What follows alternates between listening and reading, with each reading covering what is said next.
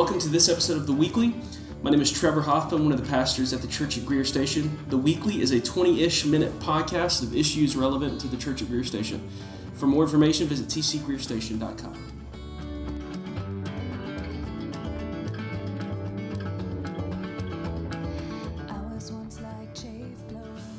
All right, uh, welcome to this episode of The Weekly. Um, I am here with Jim, who just found out when we were sound checking that he does not, in fact, sound like Barry Manilow. Yeah, that was kind of crushing. So I, I wish it wasn't such a public forum for that. But what are you gonna do? Yeah, so we, we now have aired that uh, discovery to the masses. Uh, so here with Jim Slice. Jim is a, a good brother of mine and uh, someone I'm, I'm eager to talk with about the topic that we have at hand today. We're going to be talking about sanctification, or um, as we as we phrased it this past Sunday, the the process of being saved. And the New Testament speaks about us having been saved, us being saved, and a salvation that awaits us. And as a church, we've been walking through each of those three uh, tenses of salvation that the New Testament uses. And, and, most recently, we talked about the process of being saved. Um, it's one of those topics that you could you could spend weeks upon weeks discussing all the nuances and, and because um, because it is such a, a, major topic and such an important topic I thought it would be helpful to provide this this space in this podcast to just un- unpack it a little bit more here with Jim. So Jim uh, tell us a little bit about yourself. Who are you? What do you do? And what is your role at the church at Greer Station? And and finally um, if you could be um, any movie monster what monster would you Ooh, be? Ooh, that is a tough one. Uh, that is a tough one. Well, my name is Jim Slice. Uh, for the purpose of our church, I should identify myself as Jim Slice the Younger or Jim Slice the Lesser, whichever you prefer. uh, my dad is also Jim Slice, and uh, he goes to Greer Station as well. Hey, Dad. Hope you're listening. and um, I am 39 years old. I. Um, am an electrical engineer for Duke Energy. I have worked there for um, close to 12 years, 11 and a half years. And uh, my role at Greer Station is I help to co lead one of the small groups and I help uh, count the offering um, some Sunday mornings. So, yeah. And Movie Monster. Oh, Movie Monster, right. Oh, gosh, I, I wish I had known that one ahead of time. Dracula seems coolest. Frankenstein seems more honest. so I think I'm gonna go with Frankenstein. oh, that's amazing. That's amazing. Yeah, I mean Frankenstein's kind of a he's a sympathetic, kind of tragic figure. I guess there's some. Yeah, that's me to a T. Sympathetic and tragic. Yeah. Exactly. I was gonna say Kayla says that every morning, but that no, that would be that would be kind to her. Man, so, uh, so, Jim, tell us when did you when did you um, two two questions. When when did you become a believer, and then when did you really uh, begin to take ownership of your sanctification? So begin to take seriously. Yeah, yeah. Uh, so I, I became a believer at, at age six. Uh, I was being raised in the church. My parents had become believers. I think just a, a few years before that. They also had church experiences, but but really recognized uh, just a, a difference um, between what the Bible described as uh, being a follower of Jesus Christ and their church experiences up to then. Uh, so they um, they believed in the gospel and repented. Uh, the church we were at, uh, they would often talk about making Jesus the boss of your life. And so one day when we were riding in the car on the way to church, I asked my dad, uh, what that meant, really. He used the opportunity to uh, explain how our sin separates us from God, uh, but that God had given His Son as a sacrifice. Um, so just making Jesus the boss of our lives meant um, that we had repented of our inborn um, rebellion against His authority uh, and confessed that He had the right to require obedience from us. And then, um, you know, beyond that, um, a good and just God had to punish all the rebellious, um, all the rebellion, the sin in our lives um, up to that point. And um, we needed Christ's death and resurrection to save us from that punishment. Uh, so we prayed together then, and I asked the Lord to save me from my sins. Praise the Lord. Yeah. Was it a um, was it kind of an immediate thing for you? Did, did you kind of did you immediately understand that um, when we are when we become believers that Jesus also uh, graciously requires us to, to walk in obedience to him after that like was there a was there a secondary maybe moment where that reality clicked for you where you began to understand that to be a Christian also means to live in conformity to Jesus' Yes and no. I I think from the beginning I understood that obedience was was required. Obedience was required. Um, obedience to what exactly um, wasn't necessarily as clear, and how that obedience came about. You know, maybe maybe some of those things were a little bit um, unclear to me. You know, as a six-year-old kid. Okay. Um, obedience makes sense. Um, sort of the depths of sin um, woven into our hearts, you know, is, is maybe maybe not clear as clear at first. Um, but, well, how about this? It would be helpful if we provided some kind of working definition of what we mean by sanctification. How, how would you define that word?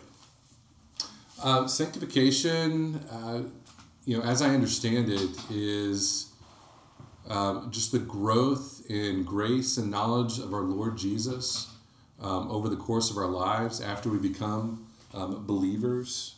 Um, we, you know, turn in repentance um, from our own lives, and, and then gradually over time, you know, as long as we have life here on this earth, um, we're being conformed to the image of Jesus. And so I think conformity to the image of Jesus is, is probably the best summary um, of, saying, of the word sanctification for me. Yeah, that's that's, that's good. Uh, the definition I used on Sunday that I, I read in a David Powlison book that's just really simple and really helpful is David Powlison says that sanctification is God working throughout your life on a scale of days, years, and decades to remake you into the likeness of Jesus. Yeah, well, that's excellent. yeah, it's, it's really helpful, I think, because it, it, it, keeps in perspective that it's not an instantaneous thing. That yeah, that's pretty much what I said. So yeah, yeah. Well, basically, uh, yeah, I, I would give him an A minus for that definition. So well done, Mr. Powlison. All right, so you, you became a believer at age six, and you, you had certain categories of obedience then. What about when you got into your teens, 20s, 30s? Did, did, yeah, well, I, I, would say in my teens, it was um, easy to mistake my own personality, my own natural inclinations for obedience to God. Wasn't really much um, interested in partying. Uh, that didn't appeal to me. I didn't especially want to be friends with those kids. Um, I didn't mess around with um, lots of different girls, though. Uh, honestly, I mean, there was you know failure on my part there, and I thought like, oh, okay, well, you know, that was wrong, and I feel bad about it, um, and I'm moving on. Um, but but generally, I thought I was a good kid, and being a good kid um, was what I thought God had called me to through adolescence. Um, I would say, really, like in my 20s, I began to see more that um, my natural personality, my natural inclinations um, aren't really um, matters of obedience for me to you know, celebrate as the work of the Holy Spirit in my life. Um, I was going to do those things anyways. And um, still grateful, like you know, it's, it's good not to be tempted by lots of alcohol. Um, but I couldn't say like, yes, this is the, the mark of the, the Holy Spirit in me. And, um, so, you know, as I began to realize like my heart really desires its own way, it, it still, you know, chases after these things. And, and even in some places where I, um, I don't give in, I don't give in to my heart. I don't give in to temptation. Um, still, that's how I'm aligned, and I need a heart that is being shaped to be more like um, God and Jesus Christ, mm-hmm. um, and recognize that um, there was still a long process of work, and it was a work that um, was going to take um, either until Jesus returned or I went to be with Him at the end of my life. Hmm.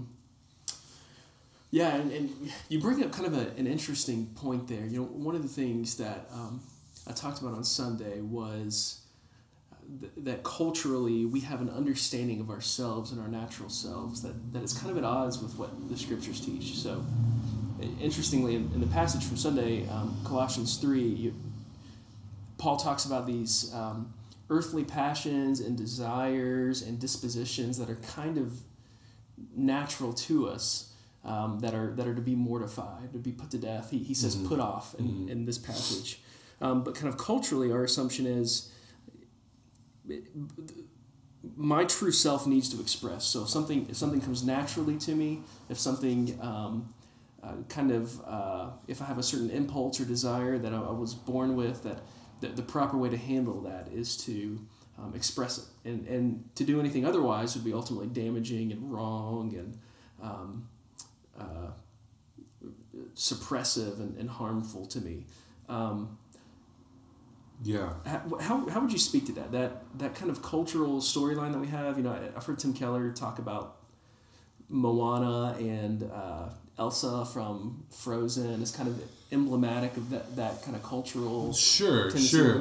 what is what does sanctification and christian growth have to say to that particular tendency that we have as a society Um, you know, I, I think about uh, uh, C.S. Lewis and the Great Divorce. Um, if I don't know, if, yeah, if, if you've ever read that, then uh, he has some really good descriptions of it, and he, uh, I think, recognizes attention that you know God creates us with unique gifts and unique talents, and those will be expressed in um, unique ways.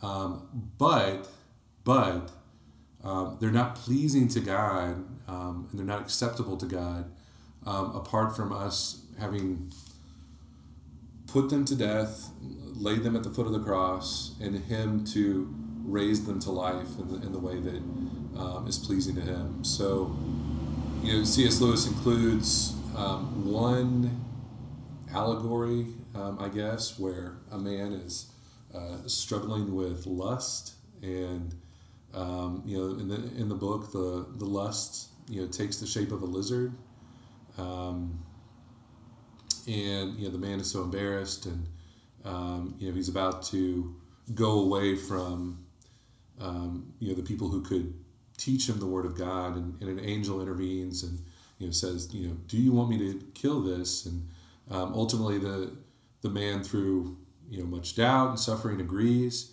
And after killing the lust, um, it then killing the lizard, it then comes back to life as a beautiful stallion. And the point that C.S. Lewis is trying to make, and, and he kind of unpackages after that, uh, is that that natural desire, having been um, crucified, having been like put to death for the sake of Jesus Christ, um, can then be raised by Him to be expressed in a way that is pleasing to Him. And so, I mean, you know, sexual desire, obviously having like its um, most God pleasing expression in marriage.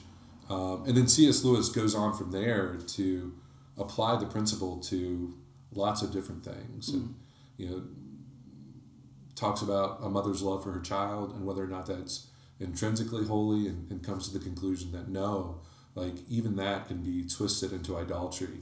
Um, so, um, so the culture, you know, has taken some grain of truth and then blown it up so that it becomes the ultimate thing and, and doesn't recognize um, any limits and, and doesn't recognize that um, without faith it's impossible to please the Lord and um, that those natural um, natural gifts, natural interests um, have to be laid before God for Him to do with it as, as He pleases. Yeah, that's fantastic. Yeah, there's those uh, natural desires need to be uh, redeemed and realigned um, in accordance with um, um, uh, loving Christ first and allowing Him to, to shape them. That's fantastic. Um, what uh, would you say that we have any misconceptions about sanctification? And if so, what, what would they be? Um, yeah, I think there's there's two major ones that come to mind. Um, the first one is to have no conception of it at all. Um, you know, brothers and sisters um, have the gospel shared with them. Uh, they respond to it by God's grace and um, and believe, and that's where discipleship ends. Um, they they know there's commands. They know there's requirements that the Lord has um, in general, um, and then just assume that they're able to um, walk faithfully in those commands for the rest of their days, and, and don't understand that uh, obedience, um, walking in in faith with, with God and Jesus Christ is um, something that happens progressively, and they grow in their um, capacity to do that. And so it becomes discouraging when um, temptation comes or trials come, and um, they find themselves um, disobeying. They thought, "I was saved; I should be able to obey." the second big misconception is that we have no responsibility um, in the process of sanctification. Um, it, you know, kind of best expressed in you know the old cliche, "Let go and let God." Um, you know, we do want to um, leave room for God to work and recognize that um, sometimes you know His timing is not our timing but across the scriptures, you know, especially across the New Testament, uh, I don't see that thinking applied a lot to people obeying and striving to become more obedient and um, striving to put to death um, their sin. Yeah, that's really good. Uh, I mean, Colossians 3 in particular, um, and, and passages like it, Paul is very clear, giving clear instruction, clear imperatives. Like, put to death. Right. Um, right. Put off, put on. Now, mm-hmm. that, that's not to say, of course, that's not to say that God's not working in it, because as I mentioned Sunday, you have passages like Philippians 2 where Paul says, you know, work out your salvation, but also recognize that it's God working beneath that and, and in that and through that. Mm-hmm. Um, but I think that's re- that's that's a really important point to make is that we can we can sometimes justify laziness or passivity, right. inactivity by saying, well, I'm, I'm allowing God to, to have his way in me. Yeah, and, and I think for those uh, brother, like for for believers who uh, the Lord convicts to go to another brother or sister and you know graciously in love say, "Hey, I've observed this pattern of sin in your life, and um, I wanted to challenge you and um, push you and encourage you to um, put that sin to death." Um, I've heard other people say like, "Don't be a junior Holy Spirit," and and I guess it's possible that that maybe some people enjoy that role too much and and maybe forget the love part. Um, but again, uh, it's born out of that idea of God is going to do that in His time, and I've seen those ideas paired. Like, you are not the junior Holy Spirit. You're not going to bring conviction. Um, God's going to do that whenever He pleases. Mm. And um, it it's a misapplication, like a misunderstanding uh, of of what the Scripture really says about sanctification and in our um, role within that. With one yeah, with one another. Yeah. Yeah. God's use of means in general. Yeah, that's good. Um, one last question: uh, What would you say to someone? who is maybe feeling frustrated in their discipleship, they, they, they sense a lack of growth, and just feeling generally pretty discouraged about their sanctification, what words would you have for them? Um, I, I would say, man, I, I can identify with that. Um, I understand that. I would say that um, the Lord sees you and um, He is calling you to, to stay the course. Um, but he's not saying to do that in a vacuum and just out of your own strength, but you know, fall on your knees and, and ask the Lord to, to be at work in you.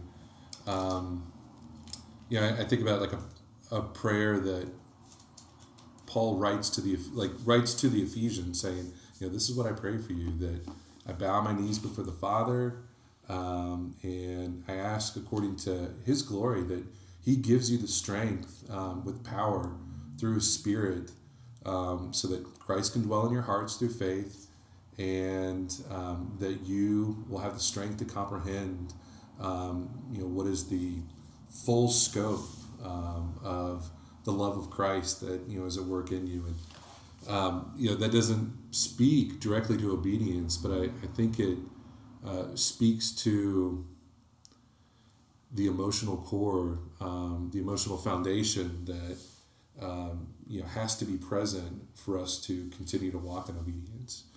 Um, and pray that for yourself. Ask others to pray that for you. Um, take practical steps. You know, if there's an area of sin that is besetting, and um, bring that sin into the light.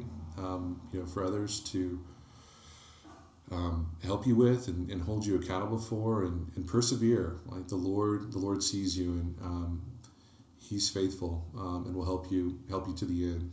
Um, That's great. Praise the Lord. That's a good word. Now, if I were really clever, I would think of a way to tie back in the Frankenstein comments about some, something about dead brought to life. Mm, yeah. Mm. Um, so the Holy Spirit is like lightning, and um, I, I, was gonna say Jesus is Doctor Frankenstein, but it just I don't feel comfortable with that now. Or, um, well, if you are still listening to the podcast, just know that we don't endorse all of the things that the guests on the podcast say necessarily. Uh, no, uh, thank you for listening, and um, you know, may may God continue to work in you. May be, be encouraged in your pursuit of holiness, and and may you, from a knowledge of, of who God is and, and what He has done on our behalf in Jesus, may we be compelled to um, lean into His grace and, and become more like Jesus. So, Amen. with that, um, grace and peace to you, and we will talk to you next time. うん。